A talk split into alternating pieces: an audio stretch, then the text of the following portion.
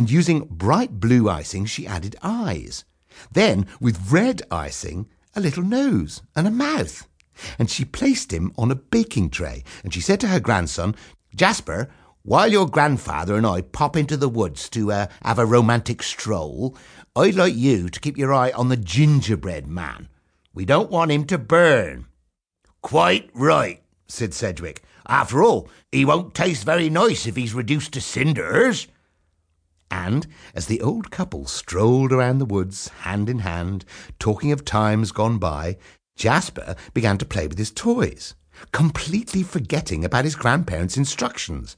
And suddenly, from the kitchen, he heard a clanking sound.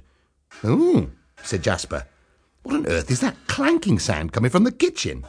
He rushed into the kitchen and he saw the gingerbread man climbing out of the oven and running out of the door. Crumbs! exclaimed Jasper.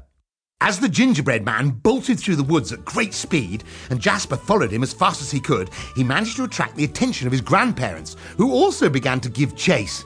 But the gingerbread man was much faster than Jasper and his grandparents, and just before he disappeared from view, he uttered the taunting words, Run, run, as fast as you can. You can't catch me, I'm the gingerbread man.